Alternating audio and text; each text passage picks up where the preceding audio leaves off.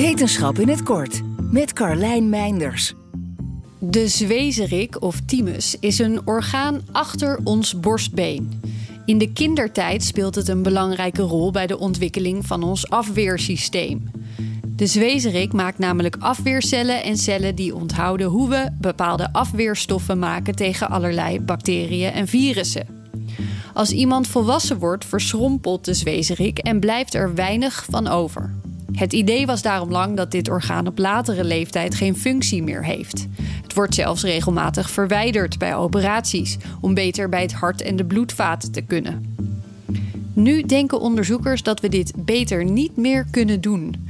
Ze vergeleken meer dan duizend volwassenen waarbij het orgaan tijdens een operatie was verwijderd, met evenveel volwassenen die vergelijkbare operaties ondergingen, maar waarbij het orgaan niet was verwijderd. Vijf jaar na de operatie was de kans op overlijden voor de groep zonder zwezerik 2,9 keer groter. Deze groep had ook een twee keer zo grote kans op het ontwikkelen van kanker. In toekomstig onderzoek willen ze nog gaan kijken op welke manier dit orgaan dan de gezondheid van volwassenen zou beïnvloeden. Maar misschien is het alvast goed om die zwezerik lekker te laten zitten.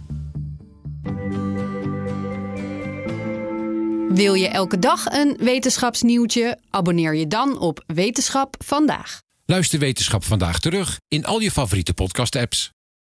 Ik ben Olivier van Solft. Betaalt u te veel huur of huurt u te veel kantoorruimte?